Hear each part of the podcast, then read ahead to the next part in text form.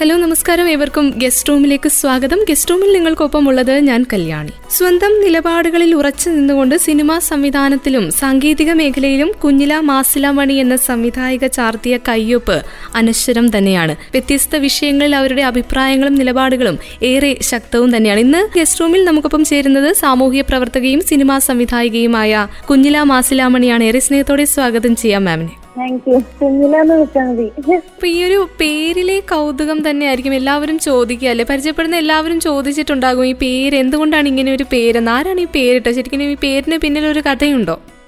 ഞാൻ സ്വയം എടുത്ത പേരാണത് ആക്ച്വലി എന്റെ ഫാമിലിയിലുള്ള നേരത്തെ ഉണ്ടായിരുന്ന ഒരു സെർനെയിം ആയിരുന്നു മാസിലാമണി അത് ഇടയ്ക്ക് വെച്ചിട്ട് ഡ്രോപ്പ് ചെയ്തു ഫാമിലിയിൽ ആരോ അപ്പൊ അത് ഞാൻ തിരിച്ചെടുത്തു. പിന്നെ കുഞ്ഞില എന്നുള്ള പേര് ആ കുന്നംകുളം ഏരിയയിൽ ഭയങ്കര ഒരു പണ്ട് പ്രചാരത്തിലുണ്ടായിരുന്ന കോമൺ ആയിട്ടുള്ള ഒരു പേരാണ്. അപ്പൊ എനിക്ക് ആ സ്ഥലമായിട്ടൊരു പേഴ്സണൽ അറ്റാച്ച്മെന്റ് ഉണ്ട്. അപ്പം അവിടെ നിന്ന് ഞാൻ എടുത്തതാണ്.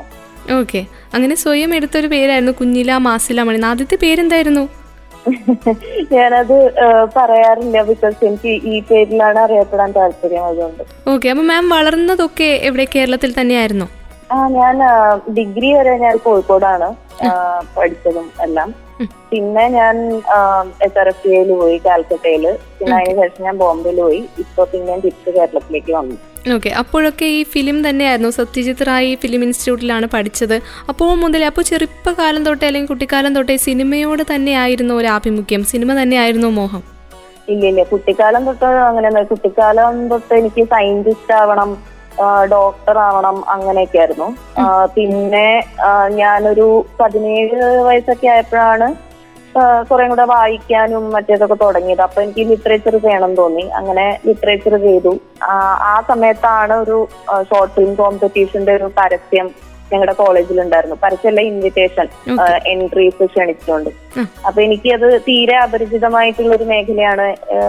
നമ്മൾ എസ് എ റൈറ്റിംഗ് മറ്റ് അങ്ങനെയൊക്കെയുള്ള സംഗതികളിൽ പങ്കെടുക്കുമായിരുന്നു പക്ഷെ ഫിലിം മേക്കിംഗ് എന്ന് പറഞ്ഞ സംഭവം ഒരു പുതിയ ചാലഞ്ച് ആയിട്ട് തോന്നി. അങ്ങനെയാണ് ഞാൻ ആദ്യത്തെ ഷോർട്ട് ഫിലിം എടുത്തിട്ട് ആ കോമ്പറ്റീഷന് പങ്കെടുക്കാൻ വേണ്ടിയിട്ടാണ് ആദ്യത്തെ ഷോർട്ട് ഫിലിം ചെയ്യണത്. അങ്ങനെ വന്നിട്ട് പിന്നെ ഇഷ്ടമായി പിന്നെ അതിൽ തന്നെ കണ്ടിന്യൂ ചെയ്യണമെന്ന് തോന്നി. അങ്ങനെയാണ് ഉണ്ടായത്. ഓക്കെ അങ്ങനെയാണ് സിനിമയിലേക്ക് വരുന്ന വഴി എങ്ങനെയാണെന്ന് ചോദിച്ചാൽ ഇതാണ് വഴി അല്ലേ? അതെ അതെ. അപ്പൊ പിന്നെ ഒരു പിന്നെ സംഘടന പോലെ ഒരു ഫോറം പോലെ തുടങ്ങിയതല്ലോ വിമൻ എഗെയിൻസ്റ്റ് സെക്ഷൽ ഹറാസ്മെന്റ് എന്ന് പറഞ്ഞിട്ട്. അതിന്റെ ഒരു തുടക്കത്തെക്കുറിച്ച് കുറിച്ച് ഒന്ന് ആഹ് അത് ഞാൻ എസ് ആർ എഫ് ഐയിൽ പഠിച്ചുകൊണ്ടിരുന്ന സമയത്ത് അവിടെ ഭയങ്കരമായിട്ട് സെക്ഷൽ ഹറാസ്മെന്റിന്റെ ഒരു പ്രശ്നം ഉണ്ടായിരുന്നു. അപ്പം അത് ഞാൻ ഞാനും വേറെ കുറച്ച് പെൺകുട്ടികളും കൂടെയാണ് അത് തുടങ്ങി വെച്ചത് അപ്പം കാൽക്കട്ടയിൽ അങ്ങനെ ഒരു ഞങ്ങൾക്കെതിരെ ഭയങ്കരമായിട്ടുള്ള അറ്റാക്കുകളും കാര്യങ്ങളും ഒക്കെ നടന്നിരുന്നു. ആ ക്യാമ്പസ് മുഴുവൻ തന്നെ ഞങ്ങൾക്കെതിരെ തിരിയാൻ ഭയങ്കര ഒരു കലുഷിതമായിട്ടുള്ള കാലഘട്ടമായിരുന്നു അത്. അപ്പൊ ഒരു സോളിഡാരിറ്റിക്ക് വേണ്ടിയിട്ടുള്ള ഒരു ഫോം ഉണ്ടാവണമെന്ന് വിചാരിച്ചിട്ടാണ് ആ സമയത്ത് ജാദവ്പൂർ യൂണിവേഴ്സിറ്റിയിലും സെക്ഷൽ ഹറാസ്മെന്റിന്റെ പ്രശ്നം നടക്കുന്നുണ്ടായിരുന്നു. അപ്പൊ അവിടുത്തെ കുറച്ച് കുട്ടികളും ഞങ്ങളും കൂടെ ചേർന്നിട്ട് അങ്ങനെ ഒരു പ്ലാറ്റ്ഫോം ഉണ്ടാക്കണമെന്ന് വിചാരിച്ചിട്ട് തുടങ്ങിയ ഒരു കൂട്ടായ്മ ചെറിയൊരു കൂട്ടായ്മയാണത്. ഓക്കെ ടൂ തൗസൻഡ് സെവന്റീനിൽ തന്നെയായിരുന്നു അല്ലെ ഈ ഒരു കൂട്ടായ്മ വന്നതും? സെവന്റീൻ ആണെന്ന് എനിക്ക് ഇങ്ങനെ വർഷങ്ങൾ ഓർമ്മയില്ല. ആണെന്ന് തോന്നുന്നു. ഓക്കെ അപ്പോൾ എന്തൊക്കെയാണ് മാം അതിന്റെ പ്രവർത്തനങ്ങൾ അത് മുന്നോട്ട് വെക്കുന്ന ലക്ഷ്യങ്ങൾ? അല്ലെ എന്താണ് അതിന്റെ ഒരു ഗോൾ എന്ന് പറഞ്ഞാൽ എന്താണ് വിമൻ അഗെയിൻസ്റ്റ് സെക്ഷൽ ഹറാസ്മെന്റ് എന്ന് പറഞ്ഞ ഒരു ഗ്രൂപ്പിന്റെ ഗോൾ അതിന്റെ ലക്ഷ്യങ്ങളും അതിന്റെ മെമ്പേഴ്സിനെ കുറിച്ചൊക്കെ ഒന്ന് പറയാമോ? ഇത് തുടങ്ങുന്ന സമയത്ത് ഞാനും ജാദവ്പൂർ യൂണിവേഴ്സിറ്റിയിലെ ഏകാബിലി ജോഷ് എന്ന് പറഞ്ഞ എന്റെ എന്റെ ഒരു ഫ്രണ്ടും കൂടെ ആണ് ഇത് മുമ്പോട്ട് വെച്ചത്. ഇത് എന്ന് പറഞ്ഞാൽ ആ സമയത്ത് എഡ്യൂക്കേഷണൽ ഇൻസ്റ്റിറ്റ്യൂട്ട്സിൽ പിന്നെ ജോലി സ്ഥലങ്ങളിൽ സെക്ഷൽ ഹറാസ്മെന്റ് അല്ലെങ്കിൽ സെക്സ് ബേസ്ഡ് ആയിട്ടുള്ള വിവേചനം നേരിടുന്ന സ്ത്രീകൾക്ക് എന്താ, അതായത് അധികാരികളുടെ ഭാഗത്തു നിന്ന് ആക്ഷൻ ഒന്നും ഉണ്ടാവണില്ല. അവർക്ക് സപ്പോർട്ടിന് വേണ്ടിയിട്ടുള്ള ഒരു ഗ്രൂപ്പ് അവർക്ക് സംസാരിക്കാം. അല്ലെങ്കിൽ എന്തെങ്കിലും തരത്തിൽ നമുക്ക് ഇടപെടാൻ പറ്റുമെങ്കിൽ ഇടപെടാൻ ലൈക്ക് ഒരു പ്രൊട്ടസ്റ്റ് ഹോൾഡ് ചെയ്യണമെന്നുണ്ടെങ്കിൽ. ഇത് കാൽക്കട്ടയിലെ സംഭവമാണ് ഞാൻ പറയുന്നത് ഇപ്പൊ എല്ലാവരും ഓരോരോ ഭാഗത്താണ് ഇന്ത്യയുടെ വേറെ വേറെ ഭാഗങ്ങളിലാണ്. അപ്പൊ ആ ഒരു പ്രൊട്ടസ്റ്റ് സംഘടിപ്പിക്കണമെന്നുണ്ടെങ്കിൽ അങ്ങനെയൊക്കെയുള്ള ആവശ്യങ്ങൾക്ക് നമ്മൾ സമീപിക്കാമെന്ന് പറഞ്ഞിട്ടായിരുന്നു തുടങ്ങിയത്. പിന്നീട് അത് എന്താണ് ഇപ്പൊ ചില സ്ഥാപനങ്ങളിൽ ഒക്കെ എന്താണ് മേലധികാരികളുടെ അടുത്ത് സെക്ഷൽ ഹാസ്മെന്റിനെ പറ്റിയിട്ട് പരാതിപ്പെട്ടിട്ട് നടപടി ഇല്ലാതിരിക്കുമ്പോൾ ഒരു പ്രഷർ ഗ്രൂപ്പായിട്ട് ആക്ട് ചെയ്യാനായിട്ട് ഞങ്ങൾ തുടങ്ങി. ഇപ്പൊ ഐ ഐ ടി ബോംബെയിലാണെങ്കിൽ അല്ലെങ്കിൽ കേരളത്തിലെ ഒരു ബാങ്കിലാണെങ്കിൽ അങ്ങനെയുള്ള സ്ഥാപനങ്ങളിൽ സെക്യുലർ ഹാസ്മെന്റ് നടക്കുന്നു അവിടെ നിങ്ങൾ എന്തൊക്കെ ചെയ്തു? നടപടികൾ ഇങ്ങനെ ഒരു സ്ത്രീ പരാതിപ്പെട്ടിട്ടുണ്ടല്ലോ. അപ്പൊ അതിനെതിരെ നടപടികൾ എന്തൊക്കെയാണ് എടുത്തിട്ടുള്ളത്? എടുക്കാൻ എന്താണ് ഞങ്ങൾ അത് എടുക്കാനായിട്ട് താല്പര്യപ്പെടുന്നു എന്ന് പറഞ്ഞിട്ട് ഒരു പ്രഷർ എക്സേർട്ട് ചെയ്യുക എന്നുള്ളൊരു എന്താണ് നടപടി അങ്ങനെ ഒരു സംഭവം ചെയ്തിരുന്നു. അത് ഇപ്പോഴും ചെയ്യുന്നുണ്ട്. പിന്നെ ഉള്ളത് എന്താണ് ചില മീറ്റു പോസ്റ്റുകൾ എന്താണ് പബ്ലിഷ് ചെയ്യാനായിട്ട് ഒരു പ്ലാറ്റ് അതായത് അനോണിമസ് ആയിട്ട് പബ്ലിഷ് ചെയ്യാൻ ആഗ്രഹിക്കുന്ന സ്ത്രീകൾ ഉണ്ടാവുമല്ലോ. ഇപ്പൊ പവർഫുൾ ആയിട്ടുള്ള ആൾക്കാർക്കെതിരെയാണ് അപ്പൊ അവർക്ക് ഇങ്ങനെ സപ്പോർട്ടിന്റെ പ്രശ്നം അങ്ങനെയൊക്കെ ഉണ്ടാവുന്ന സമയത്ത് പോസ്റ്റുകൾക്കുള്ള ഒരു പ്ലാറ്റ്ഫോം ആയിട്ടും അത് ഉപയോഗിക്കുന്നുണ്ട്. തുടക്കകാലം തൊട്ട് ഇപ്പൊ വരെ നോക്കുകയാണെങ്കിൽ വന്നിട്ടുള്ള മേജർ ആയിട്ടുള്ള മാറ്റങ്ങളുണ്ടോ മാം? ഈ പരാതി പറയുന്ന സമയത്താണെങ്കിലും അല്ലെങ്കിൽ പരാതി കൊടുക്കുന്ന ആൾക്കാർ അല്ലെങ്കിൽ കൂടുതൽ ആളുകൾ മുന്നോട്ട് വരുന്നു. അങ്ങനെ എന്തെങ്കിലും മാറ്റങ്ങൾ ചേഞ്ചസ് എന്തെങ്കിലും ഉണ്ടോ? ഈ എനിക്ക് പോസിറ്റീവ് ആയിട്ടുള്ള ഒരു ചേഞ്ച് ആയിട്ട് തോന്നുന്നത് എസ് ആർ എസ് സി ആയിട്ടുണ്ടെങ്കിലും ഇടപെട്ടിട്ടുള്ള ഐ ഐ ടി ബോംബെയിലായിട്ടുണ്ടെങ്കിലും എന്താണ് ഇപ്പൊ കേരളത്തിലെ ചില സ്ഥാപനങ്ങളായിട്ടുണ്ടെങ്കിലും അവർക്ക് ഇങ്ങനെയൊക്കെ സംസാരിക്കാനായിട്ട് ആരെങ്കിലും ഉണ്ട് എന്നുള്ളൊരു തിരിച്ചറിവ് വന്നിട്ടുണ്ട്. ഇതെന്തൊരു സീരിയസ് ആയിട്ടുള്ള ഇഷ്യൂ ആണ്. ഈ സീരിയസ് ആയിട്ടുള്ള ഇഷ്യൂനെ അതിന്റെ ഗൗരവത്തോടു കൂടെ കാണണം എന്നുള്ള തിരിച്ചറിവ് അറ്റ്ലീസ്റ്റ് കടലാസിലെങ്കിലും വന്നിട്ടുണ്ട് പല സ്ഥലങ്ങളിലും.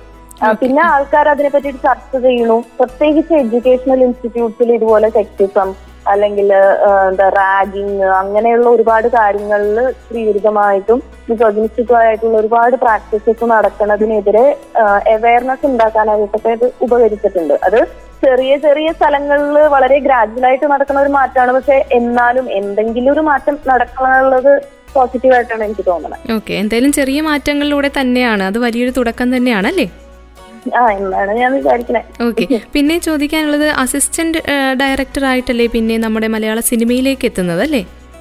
ഞാൻ അസിസ്റ്റന്റ് ആയിട്ടല്ല എത്തണത്. ഞാൻ ഷോർട്ട് ഫിലിംസ് സംവിധാനം ചെയ്തിട്ടാണ് തുടങ്ങിയത്. ഞാൻ ആകെപ്പാടെ എ ഡി ആയിട്ട് വർക്ക് ചെയ്തത് ബോംബെയിൽ ഒരു ആഡിലാണ് വേറെ ഒന്നിലും ഞാൻ എ ഡി ആയിട്ട് വർക്ക് ചെയ്തിട്ടില്ല. ഓക്കെ പിന്നെ എങ്ങനെയാണ് അസംഘടിതർ എന്ന ഒരു പിന്നെ നമ്മുടെ ഫ്രീഡം ഫൈറ്റ് എന്ന ആന്തോളജിയിലേക്ക് എത്തുന്നതും ജിയോ ബേബി ഒത്ത് വർക്ക് ചെയ്യാനുള്ള ഒരു അവസരം ലഭിക്കുന്നത്? അതിനെക്കുറിച്ചൊന്ന് പറയാം. ആ, അപ്പം ഞാൻ ഗ്രേറ്റ് ഇന്ത്യൻ കിച്ചൺ ഇറങ്ങി കഴിഞ്ഞ സമയത്ത് ഞാൻ ഭയങ്കര ഇൻസ്പയർഡ് ഒക്കെ ആയി. എനിക്ക് ഈ ഡയറക്ടറിന്റെ കൂടെ വർക്ക് ചെയ്യണമെന്ന് ഭയങ്കരമായിട്ടുള്ള താല്പര്യം വന്നു. അപ്പൊ ഞാൻ ജിയോ ബേബിന്റെ അടുത്ത് പറഞ്ഞിട്ടുണ്ടായിരുന്നു എനിക്ക് അടുത്ത പ്രോജക്റ്റിൽ എന്നെ എ ഡി ആയിട്ട് വിളിക്കാമോ എന്ന് ഞാൻ ഇങ്ങനെ കുറെ പറഞ്ഞിട്ടുണ്ടായിരുന്നു. അതിനുശേഷം ഗ്രേറ്റ് ഇന്ത്യൻ കിച്ചന്റെ ക്യാമറ ചെയ്തത് എന്റെ ജൂനിയർ ആയിട്ട് സെറഫയിൽ പഠിച്ച സാലുവാണ് ആണ്.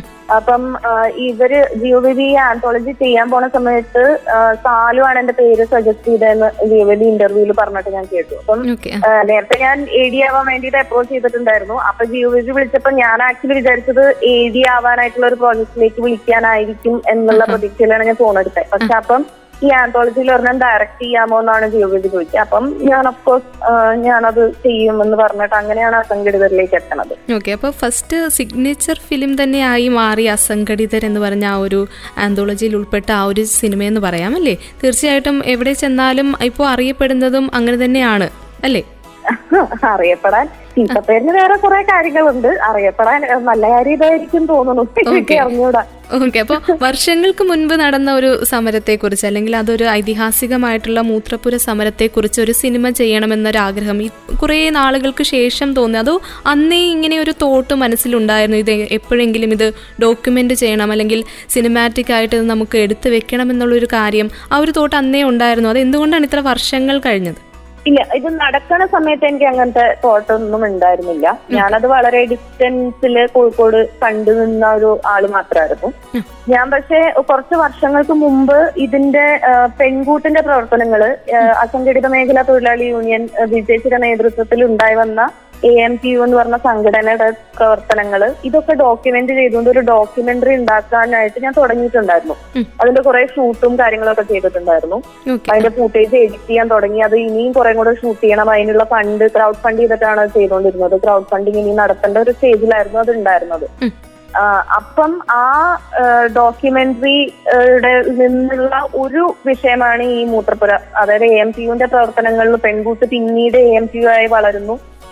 അങ്ങനെയുള്ള ആ ജേണിയിലെ ഒരു ഇൻസിഡന്റ് ആണ് ഈ സമരം. അപ്പൊ ജീവവേദി വിളിച്ചപ്പം ഈ ആന്തോളജിയിലേക്ക് അതൊരു എന്താണ് ചെയ്യാൻ പറ്റുന്ന വിഷയമായിരിക്കും എന്ന് തോന്നിയിട്ടാണ് ഞാൻ അതിനെ ഫിക്ഷണലൈസ് ചെയ്യാനായിട്ട് എന്താണ് തുടങ്ങണത്? നോൺ ഫിക്ഷൻ ആയിട്ടുള്ള ഒരു തീമാണല്ലോ ശരിക്കും പറഞ്ഞാൽ. ഒരു ഡോക്യുമെന്ററി ആയിട്ട് ലെവലിൽ പോകുന്ന ഒരു സംഭവം. അപ്പോൾ അത് സിനിമയാക്കുമ്പോൾ ഒരു ഡോക്യുമെന്ററി സ്വഭാവം വേണമെന്നായിരുന്നു. അതോ സിനിമാറ്റിക് ആയിട്ട് തന്നെ വേണമെന്നായിരുന്നു. അത് എങ്ങനെ ചെയ്യണമെന്നൊരു ഐഡിയ ഇതിന് മുന്നേ ഫിലിം പുറത്തു വരുന്നതിന് മുന്നേ ഒരു ഐഡിയ ഉണ്ടായിരുന്നു?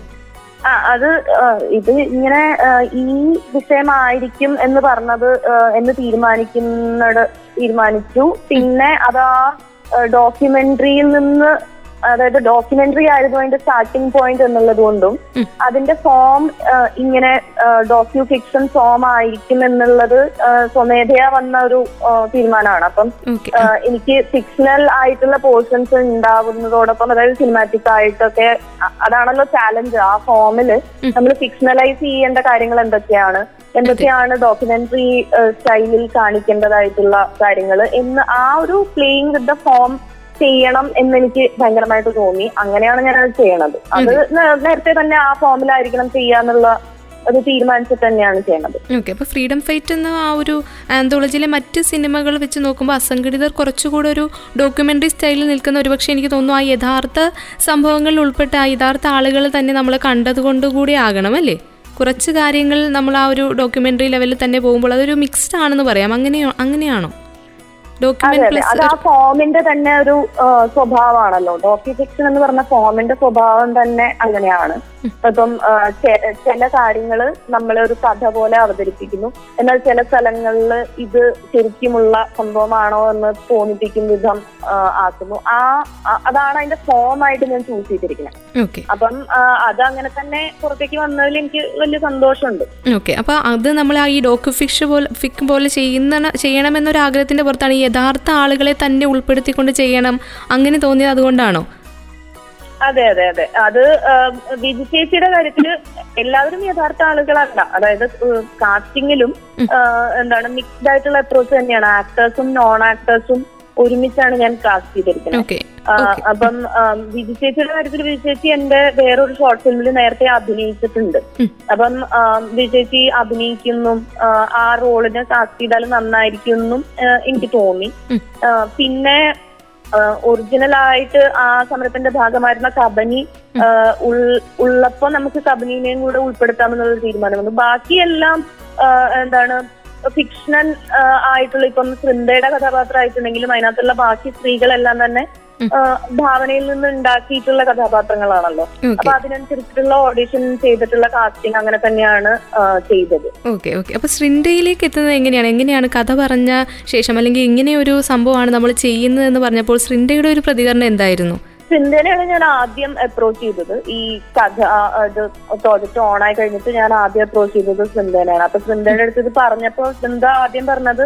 പണ്ടൊക്കെ ഇങ്ങനെ ഷോപ്പുകളിൽ ഷോപ്പിങ്ങിനായിട്ട് തുണി എടുക്കാനായിട്ട് പോണ സമയത്ത് തന്നെ അങ്ങനെയുള്ള ഒരു പ്രശ്നമുണ്ടല്ലോ എന്ന് ഓർക്കാറുണ്ടായിരുന്നു. എന്ന്. സിന്ധ പറഞ്ഞു. പിന്നെ അവർ സ്ക്രിപ്റ്റ് വായിച്ചിട്ട് കഥ കേട്ടിട്ട് അവർക്ക് അത് ചെയ്യാമെന്ന് അപ്പൊ തന്നെ പറയുമായിരുന്നു അങ്ങനെയാണ് സിന്ധയുടെ കാസ്റ്റിംഗ് നടന്നത്. മൂത്രപ്പുരയ്ക്ക് വേണ്ടിയിട്ട് ഒരു കൂട്ടം ആളുകൾ പിന്നെ സംഘടനയായിട്ട് ചേരുകയും അല്ലെങ്കിൽ അവർ പിന്നീട് അസംഘടിതരായിരുന്ന തൊഴിലാളികൾ ഈ ഒരു വിഷയത്തിന് വേണ്ടിയിട്ട് ഒത്തുചേരുന്നതാണ് നമ്മൾ കാണുന്നത് ആ ഒരു ചിത്രത്തിൽ. അപ്പോൾ രണ്ടായിരത്തി പത്ത് ആ ആ ഒരു സമയത്ത് ഇങ്ങനെ ഒരു സമയം നടക്കുമ്പോൾ ഇങ്ങനെ ഒരു സംഭവം നടന്ന് പിന്നെ രണ്ടായിരത്തി ഇരുപത്തിരണ്ടിലേക്ക് എത്തുന്ന സമയത്ത് എന്തെങ്കിലും മാറ്റങ്ങൾ ഉണ്ടായിട്ടുണ്ടോ ഈ വിഷയത്തിൽ? പൊതു ശൗചാലയത്തെക്കുറിച്ച് ചോദിക്കുമ്പോൾ കേരളത്തിലെ പൊതു ശൗചാലയത്തെക്കുറിച്ച് എന്താണ് മാമിന് പറയാനുള്ളത്? മാറ്റം ഡെഫിനറ്റ്ലി ഉണ്ടായിട്ടുണ്ട്. പക്ഷെ അത് വേണ്ടത്ര രീതിയിൽ ഉണ്ടായിട്ടുണ്ടോ എന്നുള്ള കാര്യത്തിൽ എനിക്ക് സംശയമുണ്ട്. കാരണം ഇപ്പം കോഴിക്കോട് ഇത് നടന്ന സ്ഥലത്ത് എന്താണ് മൂത്രപ്പുറകൾ പബ്ലിക് ആയിട്ടുള്ള ടോയ്ലറ്റുകൾ പണിതിട്ടുണ്ട്. ഈ ടോയ്ലറ്റ് നമ്മൾ പറഞ്ഞ പോലെ തന്നെ ഇപ്പം സ്ഥാപിച്ച പല എണ്ണവും ഇപ്പം വർക്ക് ചെയ്യാത്ത ആ, അവസ്ഥയിലാണ് ഉള്ളത് അതെ അത് നമ്മൾ ആ സിനിമയിൽ കാണുന്നത് പോലെ തന്നെയാണ്. എനിക്ക് തോന്നുന്നു പലയിടങ്ങളിലും അങ്ങനെയാണ്. ഈ പതിനാല് ജില്ലകളിൽ നമ്മൾ ഒന്ന് യാത്ര ചെയ്ത് നോക്കിയാൽ നമുക്കത് അറിയാൻ സാധിക്കുമെന്ന് തോന്നുന്നു. ഈ വർക്കിംഗ് അല്ലാത്ത സ്റ്റേജസിലുള്ള കുറേയേറെ സംഭവങ്ങൾ ഉണ്ട് ഇതേപോലെയുള്ളത് അല്ലേ? അതെ അതെ അതെ. അതാ ഞാൻ പറഞ്ഞത് അപ്പം ആ- കാര്യത്തിൽ അങ്ങനെ ഭയങ്കരമായിട്ടുള്ള പുരോഗമനം ഒന്നും നടന്നിട്ടുള്ളതായിട്ട് എനിക്ക് തോന്നിയിട്ടില്ല. പക്ഷെ ഞാൻ ഷൂട്ടിന്റെ സമയത്ത് കോടതി കോഴിക്കോട് കോടതിന്റെ ആ വളപ്പിന്റെ അപ്പുറത്തെ ഒരു ലൊക്കേഷൻ ഉണ്ടായിരുന്നു. അപ്പൊ ആ സമയത്ത് കോടതി വളപ്പിലുള്ള ഒരു ഈ ടോയ്ലറ്റ് വളരെ കാര്യക്ഷമമായിട്ട് പ്രവർത്തിക്കുന്നുണ്ട് എന്ന് മനസ്സിലായി എന്നാ അപ്പൊ എന്താണ് ബാക്കി നഗരത്തിൽ സ്ഥാപിച്ചിട്ടുള്ള ബാക്കി ടോയ്ലറ്റുകളും അതുപോലെ എന്താണ് നടത്താത്തത്? അതിന്റെ ഉത്തരവൊന്നും എനിക്ക് അറിയില്ല പിന്നെ ഈ മൂത്തപ്പുര സമരത്തിൽ ഉന്നയിച്ച പ്രധാനപ്പെട്ട ആവശ്യം അതായത് എല്ലാ കമേഴ്ഷ്യൽ കോംപ്ലക്സുകളിലും എല്ലാ കടകളിലും മൂത്രപ്പുര വേണം എന്നുള്ളത് നിയമമാണ്. അത് മൂത്രപ്പുര ഉണ്ട് എന്ന് ടോയ്ലറ്റ് ഉണ്ട് എന്ന് പ്ലാനിൽ കാണിച്ചിട്ടാണ് ഇവർ ബിൽഡിങ്ങിനുള്ള പെർമിഷൻ എടുക്കുന്നത് എന്നാൽ അതൊന്നും ടോയ്ലറ്റുകളായിട്ട് വരുന്നില്ല. അപ്പൊ കളക്ടറുടെ ഉത്തരവ് എന്ന് പറഞ്ഞിട്ടുണ്ടെങ്കിൽ എല്ലാ ബിൽഡിങ്ങിലും ടോയ്ലറ്റ് വേണം എന്നുള്ളതായിരുന്നു. പക്ഷെ അത് ഇപ്പോഴും നടപ്പാക്കിയിട്ടില്ല. പകരം പുറത്ത് പബ്ലിക് ആയിട്ടുള്ള ഇപ്പൊ രണ്ടാം ഗേറ്റിന്റെ അവിടെ പബ്ലിക് ആയിട്ടുള്ള ഒരു ടോയ്ലറ്റ് വന്നിട്ടുണ്ട്. അത് നേരത്തെ ഉണ്ടായിരുന്നില്ല. വേറെ ചില കോംപ്ലക്സുകളിൽ ടോയ്ലറ്റ് ഇപ്പം വിജി ചേച്ചിയുടെ കടയുടെ അവിടെ സിനിമയിൽ കാണിക്കുന്നുണ്ടല്ലോ. അവർ കടയുടെ പുറകു വശത്ത് പോയിട്ട് അമ്പലത്തിനോട്. ചേർന്നുള്ള സൈഡിലാണ് അവരൊക്കെ മൂത്രമൊഴിച്ചിരുന്നത്. പക്ഷെ ഇപ്പൊ അവിടെ ബാക്കിൽ ഒരു ടോയ്ലറ്റ് ഉണ്ട്. പക്ഷെ അത് നടന്നിട്ടുള്ള എല്ലാ സ്ഥലങ്ങളിലും നടന്നിട്ടില്ല എന്നുള്ളതാണ്. അങ്ങനെ പ്രശ്നങ്ങൾ ചില ഇമ്പ്രൂവ്മെന്റ് ഉണ്ട്. എന്നാലും ശരിക്കും വേണ്ട സംഗതിയിൽ ഇതുവരെ എത്തിയിട്ടില്ല. ഓക്കെ അപ്പൊ എന്തായാലും ഈ ഒരു സിനിമയിലൂടെ അല്ലെങ്കിൽ ഈ ഒരു ഇങ്ങനെയുള്ള കലകളിലൂടെ ഒരു മാറ്റം പ്രതീക്ഷിക്കുന്നുണ്ടോ? മാറ്റം ഉണ്ടാവണം എന്നാണ് അതിലേക്ക് എന്തെങ്കിലും തരത്തിലുള്ള കോൺട്രിബ്യൂഷൻ നടത്താൻ പറ്റ- പറ്റണത് കലക്കി അങ്ങനെ പറ്റുമെന്നാണ് ഞാൻ വിചാരിക്കുന്നത് അതിനുള്ള പവർ കലക്കുന്നുണ്ടെന്നാണ് ഞാൻ വിചാരിക്കുന്നത് ഓക്കെ അപ്പൊ അങ്ങനെ വിചാരിക്കുന്ന ഒരാളായതുകൊണ്ട് തന്നെ ഒരു സിനിമ ചെയ്യുന്ന സമയത്ത് അല്ലെങ്കിൽ ഒരു കലാകാരി ആയ നിലയിൽ നമ്മൾക്ക് സാമൂഹിക പ്രസക്തിയുള്ള സിനിമകൾ ഉണ്ടാകും നമ്മൾ എന്റർടൈനിങ്ങിന് വേണ്ടിയിട്ട് കൊമേഴ്ഷ്യൽ ടോട്ടലി ഒരു കൊമേഴ്ഷ്യൽ പർപ്പസിന് വേണ്ടിയിട്ട് ചെയ്യുന്ന സിനിമകൾ സിനിമകളുണ്ടാകും അപ്പോൾ സമൂഹത്തോട് ചോദ്യങ്ങൾ ചോദിക്കുന്ന സിനിമകൾ വേണം അല്ലെങ്കിൽ സാമൂഹിക പ്രസക്തിയുള്ള എന്തെങ്കിലും ഒരു മെസ്സേജ് ഉള്ള സിനിമകൾ തന്നെ വേണമെന്നൊരു അഭിപ്രായമുണ്ടോ? ഞാൻ വിചാരിക്കുന്നത് ഈ കമേഴ്ഷ്യൽ എന്ന് പറയുന്ന സിനിമകളുണ്ടല്ലോ. കമേഴ്ഷ്യൽ ആയിട്ട് നമ്മൾക്ക് എൻജോയ്മെന്റ് അതായത് എന്താണ് എൻജോയ്മെന്റിന് വേണ്ടിയിട്ട് അല്ലെങ്കിൽ നമുക്ക് ആസ്വദിക്കാൻ വേണ്ടിയിട്ട് ഉള്ള സിനിമകൾ എന്ന് പറയുന്ന സ്ഥലങ്ങളിലും അതിനും ഒരു രാഷ്ട്രീയമുണ്ട്. എല്ലാ സിനിമകൾക്കും ഉണ്ട്. ഇപ്പം ഭയങ്കര കമേഴ്ഷ്യൽ ആയിട്ടുള്ള ഹിറ്റ് സിനിമകൾക്കും അവർ മുമ്പോട്ട് വയ്ക്കുന്ന രാഷ്ട്രീയമുണ്ട്. അത് നമ്മൾക്ക് കുറച്ചും കൂടെ പുരോഗമന ആ,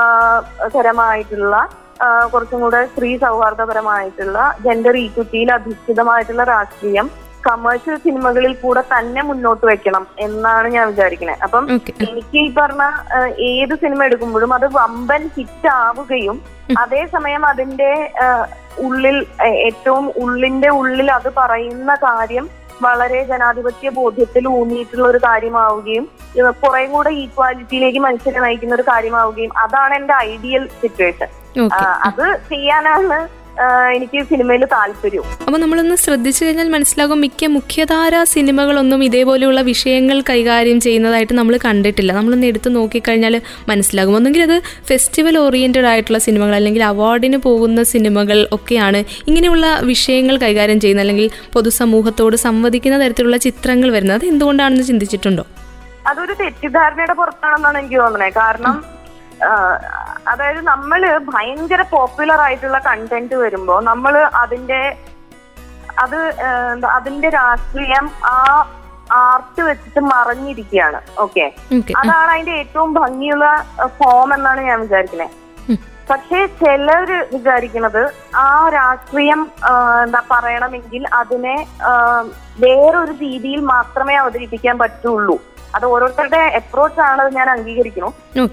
പക്ഷേ അത് ചില രീതികളിൽ പറഞ്ഞാൽ മാത്രമേ നമുക്ക് ഇന്ന ഇന്ന രാഷ്ട്രീയം പറയാൻ പറ്റുള്ളൂ എന്നുള്ളൊരു ഒരു ഫോൾസ് നോഷൻ ആൾക്കാരിൽ ഉണ്ട് എന്നുള്ള ഞാൻ വിചാരിക്കുന്നത് അപ്പം അങ്ങനെയാണ് ഇത്തരത്തിലുള്ള വേർതിരിവുകൾ ഉണ്ടാവണേ എന്ന് ഞാൻ കരുതുന്നുണ്ട്. ഇപ്പം ഞാൻ പറഞ്ഞല്ലോ ഇപ്പം വളരെ കമേഴ്ഷ്യൽ ഹിറ്റ് ആയിട്ടുള്ള കമേഴ്ഷ്യലി ഹിറ്റ് ആയിട്ടുള്ള ഒരു സിനിമ ഫെസ്റ്റിവലുകളിലും എന്താണ് അപ്രീഷിയേറ്റ് ചെയ്യപ്പെടണമെന്നും അത് സിനിമ എന്നുള്ള ആ കലാരൂപത്തിനെ അളന്നുകൊണ്ടുള്ള ബഹുമതികൾ എന്തായിട്ടുണ്ടെങ്കിലും അതിന് കൊടുക്കണമെന്നാണ് ഞാൻ വിചാരിക്കുന്നത്. അതേപോലെ നേരെ തിരിച്ചും. ഇപ്പം എന്താണ് കമേഴ്ഷ്യലി ഹിറ്റ് ആവുന്ന സിനിമയുടെ കണ്ടന്റ് എന്ന് പറയുന്നത് വളരെ നല്ല രാഷ്ട്രീയമാണ് അത് മുന്നോട്ട് വെക്കുന്നതെന്നുണ്ടെങ്കിൽ. അതിനെയും അപ്രീഷിയേറ്റ് ചെയ്യണം എന്നാണ് ഞാൻ വിചാരിക്കുന്നത്. നേരെ തിരിച്ച് വളരെ ഹിറ്റായിട്ടുള്ള സിനിമകൾ വളരെ മോശം രാഷ്ട്രീയമാണ് മുന്നോട്ട് വെക്കുന്നുണ്ടെങ്കിൽ അതിനെ നിശ്ചിതമായിട്ട് വിമർശിക്കുകയും ചെയ്യണമെന്ന് ഞാൻ വിചാരിക്കുന്നുണ്ട്. ഓക്കെ അപ്പോൾ എല്ലാത്തരം സിനിമകളും കാണുകയും ഇഷ്ടപ്പെടുകയും ചെയ്യുന്ന ഒരാളാണോ? എങ്ങനെയാണ് സിനിമകൾ ഏതൊക്കെ തരത്തിലുള്ള സിനിമകൾ കാണാനാണ് കൂടുതൽ ഇഷ്ടം? എനിക്ക് ഞാനിപ്പോ സിനിമ കാണൽ ഭയങ്കര കുറവാണ്. അത് റിജുവനേറ്റ് ചെയ്യണം. പക്ഷെ എനിക്ക് ഏറ്റവും ഇഷ്ടം ത്രില്ലറുകളാണ് ക്രൈം ഡിറ്റക്റ്റീവ് ത്രില്ലർ അങ്ങനത്തെ സംഭവങ്ങളാണ് എനിക്ക് ഏറ്റവും ഇഷ്ടം. പിന്നെ അല്ല ത്രില്ലർ തന്നെയാണ് എനിക്ക് ഏറ്റവും ഇഷ്ടം.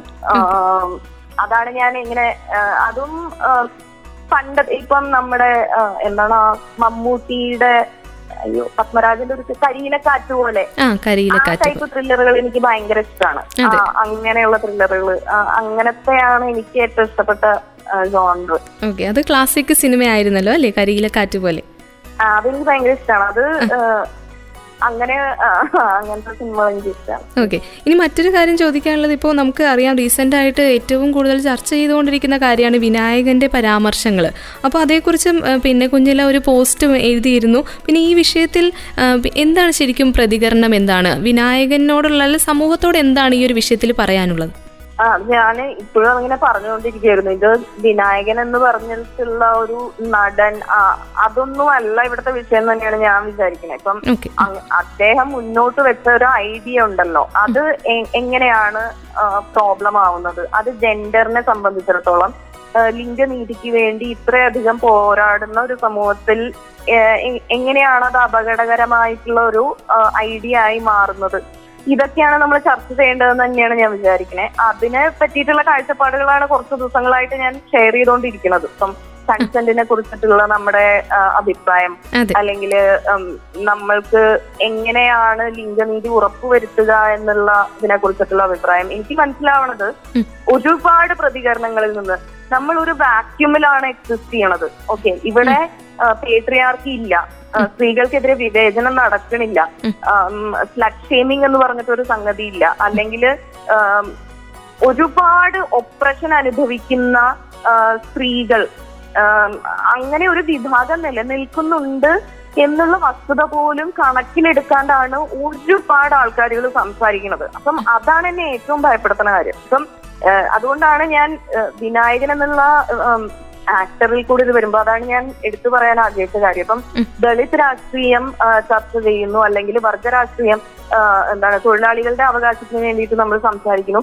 അതിന്റെയൊക്കെ ആവശ്യകത എന്താണെന്ന് നമുക്ക് കൃത്യമായിട്ട് അറിയാം. കാരണം കാലങ്ങളായിട്ട് അടിച്ചമർത്തപ്പെടുന്ന വിഭാഗമായിട്ടുള്ള മനുഷ്യരുടെ അവകാശത്തിന് വേണ്ടി നമ്മൾ ശക്തമായിട്ട് വാദിക്കണമെന്നും അവർക്ക് കൂടുതൽ എന്താണ് കൂടുതൽ പരിഗണന കൊടുക്കണമെന്നും എല്ലാം നമ്മൾ അംഗീകരിക്കുന്ന വിശ്വസിക്കുന്ന ഐഡിയോളജികളാണ് അതേ കാര്യം എന്താണ് ജെൻഡറിന്റെ കാര്യത്തിൽ പറയുമ്പോൾ അത് മാത്രം മനസ്സിലാവാതിരിക്കുന്നു എന്നുള്ളത് എനിക്കൊരു പ്രശ്നമായിട്ട് അനുഭവപ്പെടുന്നുണ്ട്. കാരണം ഇതേപോലെയുള്ള ഓപ്പറേഷൻ അനുഭവിച്ചിട്ടുള്ള വിഭാഗമാണ് എന്താണ് എന്തിന് സിനിമയിൽ വരെ ഈക്വൽ എന്താ പേയ്മെന്റ് ഇല്ലല്ലോ. എന്താ നടന്മാർക്കും നടിമാർക്കും ഈക്വൽ പേയ്മെന്റ് ഇല്ല എന്നുള്ള വിവേചനം എന്നുള്ളത് നടക്കുന്നുണ്ട് എന്നുള്ളത് കണ്ണടച്ചിട്ട് എങ്ങനെയാണ് നമുക്ക് ജീവിക്കാൻ പറ്റണേ? അതാണ് ഇതിനകത്ത് ഏറ്റവും വലിയ ഡേഞ്ചർ എന്നാണ് എനിക്ക് തോന്നിയിട്ടുള്ളത്. അപ്പോ ഇത് വിഷയത്തിനെ അപ്രോച്ച് ചെയ്യേണ്ട രീതി എന്നുമാണ് ഞാൻ വിചാരിക്കുന്നത്. അതെ. ഇതിനെ പിന്നെ സപ്പോർട്ട് ചെയ്തുകൊണ്ടും ഒപ്പോസ് ചെയ്തുകൊണ്ടും ഒത്തിരി കമന്റ്സ് വരുമ്പോൾ ആളുകൾ കൂടുതലും ഇതിനെതിരെ പറയുന്നവർ കൂടുതലും പറയുന്ന ഒരു കാര്യം കൺസെന്റ് ചോദിച്ച് കൺസെന്റ് ചോദിച്ചുകൊണ്ടാണല്ലോ അദ്ദേഹം ഇപ്പോൾ ഒരാളോട് ശാരീരിക ബന്ധത്തിൽ ഏർപ്പെടണമെങ്കിൽ കൺസെന്റ് ചോദിച്ചിട്ടല്ലേ ചെയ്യുന്നത്. അതിലെന്താണ് തെറ്റ്? ഇത് തന്നെയല്ലേ എല്ലാവരും ആവശ്യപ്പെട്ടുകൊണ്ടിരുന്നത്. ഇത് തന്നെയല്ലേ സംസാരിച്ചുകൊണ്ടിരുന്നത് എന്നൊക്കെയാണ് അഭിപ്രായങ്ങൾ വരുന്നത്. വളരെ കുറച്ച് പേര് മാത്രമാണെന്ന് തോന്നുന്നു സിനിമാ മേഖലയിൽ നിന്ന് തന്നെ ഇതിനെതിരെ സംസാരിക്കാൻ വന്നത്. അതെന്തുകൊണ്ടായിരിക്കും? അതാണ് എന്നെ ഏറ്റവും നിരാശപ്പെട്ട സംഗതി. അതായത് ഇപ്പം ഈ കൺസെന്റിനെ ചുറ്റിപ്പറ്റിയിട്ടുള്ള ഇത്തരത്തിൽ ഇത് വിനായകനല്ലല്ലോ ആദ്യമായിട്ട് പറയുന്ന ആൾ. ഇതിനു മുമ്പും ഉണ്ടായിട്ടുണ്ട്. അതായത് എന്താ സ്കൂട്ടറിൽ പോണ സമയത്ത് ഒരു പിടിച്ചോട്ടെ എന്ന് ചോദിക്കുന്നതോ അങ്ങനെ ഒരു ഇൻസിഡന്റ് ഉണ്ടായിട്ടുണ്ടായിരുന്നു. അപ്പോഴും ആൾക്കാർ മുമ്പോട്ട് വന്നിട്ടുണ്ട്. ഇതേ സംഗതി പറഞ്ഞു അവൻ പെർമിഷൻ ചോദിക്കല്ലേ ചെയ്തത് എന്ന് പറഞ്ഞുകൊണ്ട് വന്നിട്ടുണ്ട് ആൾക്കാർ അതേപോലെ തന്നെയാണ് നമ്മളിപ്പോ നിരത്തിലിറങ്ങി നടക്കുന്ന സമയത്ത് ഇന്ന് ഞാനൊരു പോസ്റ്റ് കണ്ടു. അതായത് പെൺകുട്ടികൾ പഠിക്കുന്ന ഞാനൊക്കെ അനുഭവിച്ചിട്ടുള്ള കാര്യമാണ്. പെൺകുട്ടികൾ പഠിക്കുന്ന സ്കൂളിന്റെ സ്കൂളിനോട് ചേർന്നുള്ള ഇടവഴികളിൽ ഇൻഡീസന്റ് എക്സ്പോഷർ ലിംഗം പ്രദർശിപ്പിക്കുന്ന ആളുകളും കൺസെന്റ് ആണ് ചോദിക്കുന്നത് എന്നുള്ള വാദമാണോ നിങ്ങൾ മുന്നോട്ട് വെക്കുന്നത്? ഈ പ്രശ്നം പറയുമ്പം എങ്ങനെയാണ് ഈ ജെൻഡർ ബേസ്ഡ് ആയിട്ടുള്ള വയലൻസിനെ മാറ്റി നിർത്തിക്കൊണ്ട് നമ്മൾ സംസാരിക്കുന്നത്? ആ കോണ്ടെക്സ്റ്റോ ആ ചരിത്ര ചരിത്രം വിസ്മരിച്ചുകൊണ്ട് നമ്മൾ എങ്ങനെയാണ് സംസാരിക്കുന്നത് എന്നുള്ളതാണ് ഇതിനകത്ത് ഏറ്റവും വലിയ പ്രശ്നം. ഇതിനകത്ത് ഞാൻ മനസ്സിലാക്കുന്നത് സിനിമാ മേഖലയിൽ നിന്ന് സംസാരിക്കുന്നവരൊക്കെ തന്നെ. ഞാനാണോ ഇവിടുത്തെ ഏറ്റവും വലിയ എന്താണ് സംവിധായിക ഏറ്റവും പോപ്പുലർ ആയിട്ടുള്ള ഏറ്റവും സെലിബ്രിറ്റി ആയി നിൽക്കുന്ന ആൾ ഞാനല്ലല്ലോ.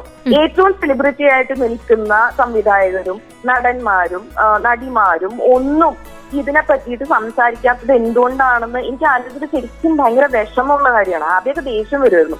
ഇപ്പൊ ശരിക്കും വിഷമാണ് വരുന്നത്. എന്തുകൊണ്ടായിരിക്കാം അവർക്ക് അതൊരു പ്രശ്നമായിട്ട് അനുഭവപ്പെടാത്തത്? ഇപ്പൊ ഞാൻ ഞാൻ കുറെ ആലോചിച്ചു. അതായത് ബാക്കി ഒരുപാട് രാഷ്ട്രീയ കാര്യങ്ങളിൽ അഭിപ്രായം പറയുന്ന ഒരുപാട് ആൾക്കാരുണ്ട്. എന്താണ് പ്രൊട്ടസ്റ്റുകളിൽ പങ്കെടുക്കുന്ന സിനിമാക്കാരുണ്ട്. അവർക്കൊന്നും ഇതിൽ പ്രതികരിക്കണമെന്ന് തോന്നാത്തത് എന്തുകൊണ്ടാണെന്ന് ആലോചിക്കുന്നത് എനിക്ക് മനസ്സിലാവുന്നത് അത് അവരുടെ നിലനിൽപ്പിനെ ബാധിക്കാത്ത ഒരു കാര്യമായിട്ട് അവർ കണക്കാക്കുന്നത് കൊണ്ടാണ്. ഇപ്പം എന്നെ എന്നെ ഒരു സ്ത്രീ എന്നുള്ള രീതിയിൽ എന്റെ നിലനിൽപ്പിനെ ബാധിക്കുന്ന കാര്യമാണ് സമൂഹം കൺസെന്റിനെ എങ്ങനെ കാണുന്നു സ്ത്രീകളെ എങ്ങനെ നോക്കി കാണുന്നു എന്നുള്ളതൊക്കെ. പക്ഷെ ഇവരെ സംബന്ധിച്ചിടത്തോളം അത് അവരെ ബാധിക്കില്ല. അതായത് വഴിയിലിറങ്ങി നടക്കുമ്പോൾ ഇപ്പൊ ഞാൻ രാത്രി വഴിയിലിറങ്ങി നടക്കുമ്പോൾ എന്നെ പിന്തുടർന്ന് വരുന്ന ആൾക്കാരും എന്നെ ആരാസ് ചെയ്യുന്ന ആൾക്കാരും ഉണ്ട്. അത് എന്റെ റിയാലിറ്റിയാണ് പക്ഷെ അവരുടെ റിയാലിറ്റിയിൽ അത് ഇല്ല എന്നുള്ളത് കൊണ്ട് മാത്രം അവർ അതിന് അത് എന്താണ് അതിനോട് പ്രതികരിക്കേണ്ട എന്നുള്ള ഒരു കംഫർട്ട് സോണിൽ ഇരിക്കുകയാണ്. അത് അവരുടെ പ്രിവിലേജ് ആണ്. ആ പ്രിവിലേജിൽ ഭയങ്കരമായിട്ട് ഇൻഡൽജ് ചെയ്യുക എന്നുള്ളത് ഒരു വൈകൃതമായിട്ട് എനിക്ക് തോന്നുന്നുണ്ട്. പ്രിവിലേജിൽ ഇൻഡൽജ് ചെയ്യുക എന്ന് പറയുന്നത് ഒരു വൈകൃതമാണ് എന്ന് തന്നെ ഞാൻ വിശ്വസിക്കുന്നുണ്ട്. അത് ഭയങ്കര ഇൻജസ്റ്റിസ് ആണ് എന്ന് ഞാൻ കരുതുന്നുണ്ട്. കാരണം നിങ്ങളുടെ നിലനിൽപ്പിനെ ബാധിക്കുന്ന ഒരു കാര്യം വന്നാൽ മാത്രമേ നിങ്ങൾ സംസാരിക്കുള്ളൂ എന്ന് പറയണത്. അത് എല്ലാവരെയും മനുഷ്യരായി കണക്കാക്കണില്ല. മറ്റേയാളുടെ പ്രശ്നം എന്റെ എംപതി ഇല്ലായ്മ എന്ന് പറയുന്ന സംഗതിയാണെന്നാണ് എനിക്ക് തോന്നുന്നത്. സെലക്റ്റീവായിട്ട് പ്രതികരിക്കുന്നവരാണ് കൂടുതലുമെന്ന് തോന്നുന്നു. ഇപ്പോൾ നമുക്കറിയാം ഡബ്ല്യു സി സി പോലെയുള്ള സംഘടനകളൊക്കെ ഉണ്ട്. സ്ത്രീ സ്ത്രീകൾക്ക് വേണ്ടിയിട്ടുള്ള സംഘടനകളൊക്കെ ഉള്ളതാണ് സിനിമാ മേഖല. സിനിമ തന്നെയല്ല ഏത് മേഖല മറ്റേത് മാധ്യമത്തിലാണെങ്കിലും ഇങ്ങനെ ഒരു സെലക്റ്റീവായിട്ടുള്ള പ്രതികരണങ്ങൾ അല്ലെങ്കിൽ അങ്ങനെ പ്രതികരിക്കുന്നവരോട് പിന്നെ കുഞ്ഞിലേക്ക് എന്താണ് പറയാനുള്ളത്? സെലക്റ്റീവായിട്ട് പ്രതികരിക്കുക എന്ന് പറഞ്ഞിട്ടുണ്ടെങ്കിൽ അതായത് ചില ലൈംഗിക അതിക്രമങ്ങൾക്കെതിരെ മാത്രം പ്രതികരിക്കുന്ന ആൾക്കാർ. അങ്ങനെയാണോ? അതെ. ചില ചിലതിന് മാത്രം അല്ലെങ്കിൽ ചിലർക്ക് മാത്രം വേണ്ടി സംസാരിക്കുന്നവർ ചിലതിനോട് മാത്രം പ്രതികരിക്കുന്നവർ അങ്ങനെയുണ്ടല്ലോ. അതിപ്പോ ഈ- വിഷയമാണെങ്കിലും നമുക്ക് അങ്ങനെ എടുക്കാമല്ലോ. ഞാൻ മനസ്സിലാക്കുന്നത് ഇപ്പം രണ്ടു തരം ആൾക്കാരുണ്ട് എന്നാണ് ഞാൻ മനസ്സിലാക്കുന്നത്. ഇപ്പം ഞാൻ മുന്നോട്ട് വെക്കുന്ന രാഷ്ട്രീയം ലിംഗ ലിംഗനീതി ഉറപ്പുവരുത്തുക എന്നുള്ള ഒരു ഭയങ്കര വലിയ പോരാട്ടത്തിന്റെ ഭാഗമായി വായിച്ചലച്ചുകൊണ്ടിരിക്കുക എന്നുള്ളത് കുറെ കാലമായിട്ട് ചെയ്തുകൊണ്ടിരിക്കുക. അതിന്റെ തുടർച്ചയായിട്ട് നടക്കുന്ന ഒരു ആക്ടിവിറ്റിയാണ് എന്നെ സംബന്ധിച്ചിടത്തോളം ഈ സ്റ്റേറ്റ്മെന്റിനെ എതിർക്കുക എന്നുള്ളത്. പക്ഷെ അതേസമയം ഒരുപാട് എന്താണ് നമ്മുടെ ഉള്ളിലെ ജാതി കറി എന്താണ് നമ്മുടെ റൈറ്റ് വിങ് ചായ്വ് സ്ത്രീ വിരുദ്ധത തുടങ്ങിയ കാര്യങ്ങൾ എടുത്ത് പൂശാനുള്ള ഒരു അവസരമായി ഇതിനെ കണ്ട് വിനായകൻ എന്ന് പറഞ്ഞ വ്യക്തിയെ ഭയങ്കരമായി മോബ് ലിൻസിങ്ങിന് വിധേയരാക്കും വിധമുള്ള ആ, പ്രതികരണങ്ങൾ ഞാൻ ഒരുപാട് കണ്ടു. അത് ഈവൻ വിനായകൻ അദ്ദേഹത്തിന്റെ പേജിൽ കൂടെ തന്നെ എന്താണ് ഷെയർ ചെയ്ത ഒരു സ്ക്രീൻഷോട്ട് ഉണ്ടല്ലോ. അദ്ദേഹത്തിന്റെ അമ്മയെ ലൈംഗികമായി അധിക്ഷേപിച്ചുകൊണ്ട് ഒരു മനുഷ്യൻ നടത്തിയ കമന്റാണ് ഇതാണ് നമ്മൾ സംസാരിച്ചുകൊണ്ടിരിക്കുന്ന വിഷയം. അതേ അതേ വയലൻസ് ആണ് അയാൾ അവിടെ പുറത്തെടുക്കുന്നത്. അപ്പൊ അതുപോലെയുള്ള പ്രതികരണങ്ങൾ അല്ലെങ്കിൽ അദ്ദേഹത്തിന്റെ ജാതി ജാതിയെ ബേസ് ചെയ്തുകൊണ്ടുള്ള ഡിസ്ക്രിമിനേഷൻ നടത്തിക്കൊണ്ടുള്ള പ്രതികരണങ്ങൾ. ഇപ്പം ശ്രീജിത് പണിക്കർ ആയിട്ടുണ്ടെങ്കിലും രാഹുൽ ഈശ്വർ ആയിട്ടുണ്ടെങ്കിലും നടത്തുന്ന റൈറ്റ് വിങ് ഭാഗത്തു നിന്നുള്ള പ്രതികരണങ്ങളൊക്കെയും അങ്ങനെയുള്ളതാണെന്ന് തന്നെയാണ് ഞാൻ വിശ്വസിക്കുന്നത്. അതൊരു അവസരമായി എടുത്ത് അത് ലിംഗനീതിക്ക് വേണ്ടിയുള്ള ആത്മാർത്ഥമായിട്ടുള്ള ഒരു എന്താണ് ശ്രമമോ എഫേർട്ടോ ഒന്നുമല്ല. അത് വളരെ ഒബ്വിയസ് ആണ് എന്നും ഞാൻ കരുതുന്നുണ്ട്. അങ്ങനെയാണ് ഞാൻ അത്തരത്തിലുള്ള പ്രതികരണങ്ങൾ കാണുന്നത്. ഓക്കെ അപ്പോൾ ഒരു ഞാൻ ശക്തമായിട്ട് അപലപിക്കുകയും ചെയ്യുന്നുണ്ട്. തീർച്ചയായിട്ടും. അപ്പോൾ എന്തായാലും ഇങ്ങനെ ഇങ്ങനെ ഇനി വിഷയങ്ങൾ ഉണ്ടാകാതിരിക്കട്ടെ നമുക്ക് പ്രതീക്ഷിക്കാം. പ്രത്യേകിച്ച് സ്ത്രീ സമൂഹത്തോട് ഈ സമയത്ത് ഇങ്ങനെയുള്ള പ്രതികരണങ്ങൾ വരുന്ന സമയത്ത് എന്തെങ്കിലും പ്രത്യേകിച്ച് പറയാനുണ്ടോ? ഓ സ്ത്രീകളോട് എനിക്ക് പ്രത്യേകിച്ചൊന്നും പറയാനില്ല. ഇതൊക്കെ ഇങ്ങനെ നടക്കുമായിരിക്കും. എന്തെങ്കിലുമൊക്കെ മാറ്റം വരുമായിരിക്കും. ഞാനിങ്ങനെ തളർന്നിരിക്കുകയാണ്. സ്ത്രീകളോടൊന്നും പറയാനില്ല. ആരോടും ഒന്നും പറയാനില്ല. പറയ പറയേണ്ടതൊക്കെ ഞാൻ പറഞ്ഞിട്ടുണ്ടല്ലേ പറഞ്ഞ് തളർന്നു. അതാണ് സത്യം. ഓക്കെ അപ്പോൾ ഇനി ഇപ്പോൾ സിനിമയിലേക്ക് നമ്മൾ തിരിച്ചു വരുമ്പോൾ ഇനിയുള്ള സിനിമ ലക്ഷ്യങ്ങൾ അല്ലെങ്കിൽ ഇനി ഏതൊക്കെയാണ് യാഥാർത്ഥ്യമാക്കാനിരിക്കുന്ന സ്വപ്നങ്ങൾ? കുറെ ഉണ്ട്. എനിക്ക് ത്രില്ലർ ഒരെണ്ണം ചെയ്യണം. ഇപ്പൊ ഒരു ഫീച്ചറിന്റെ കഥ എഴുതിക്കൊണ്ടിരിക്കുകയാണ്. ഓക്കെ അപ്പൊ അതൊക്കെ ചെയ്യണം. അങ്ങനെ കരിയറിൽ അങ്ങോട്ട് മുമ്പോട്ട് മുമ്പോട്ട് പോകണം ഇനിയിപ്പോ സിനിമ കാണാനായിട്ടുള്ള ആ ഒരു കുറെ നാൾ കാണാനായിട്ടുള്ള ആ ഒരു ശീലം അത് തിരിച്ചു പിടിക്കണമെന്ന് പറഞ്ഞായിരുന്നു ഈ ഒരു സംഭാഷണത്തിന്റെ ഇടയ്ക്ക്. അതും തിരിച്ചു പിടിക്കേണ്ടതുണ്ട് അല്ലേ? അതെ അതെ അതെ. അതും വായനയും ഒക്കെ എന്താണ് ഇപ്പൊ ബോംബെയിൽ നിന്ന് തിരിച്ചു വന്നിട്ടുള്ള ഒരു പുതിയ തുടക്കത്തിലേക്ക് അങ്ങോട്ട് കാലെടുത്ത് വെക്കണം എന്നാണ്. ഓക്കെ. അപ്പൊ എന്തായാലും ഈ ഒരു പുതിയ തുടക്കത്തിൽ സിനിമയും വായനയും ഒക്കെ ഒപ്പം ഉണ്ടാകട്ടെ. മറന്നു പോകാതിരിക്കട്ടെ കേട്ടോ. സിനിമ ഒത്തിരി കാണുക ധാരാളം വായിക്കുക ഇത്രയും സമയം നമുക്കൊപ്പം ഈ ഒരു അനുഭവങ്ങളും വ്യത്യസ്ത വിഷയങ്ങളിലുള്ള അഭിപ്രായങ്ങളും ഒക്കെ പറഞ്ഞതിൽ ഒത്തിരി നന്ദി. ഒത്തിരി സ്നേഹം Kunjila.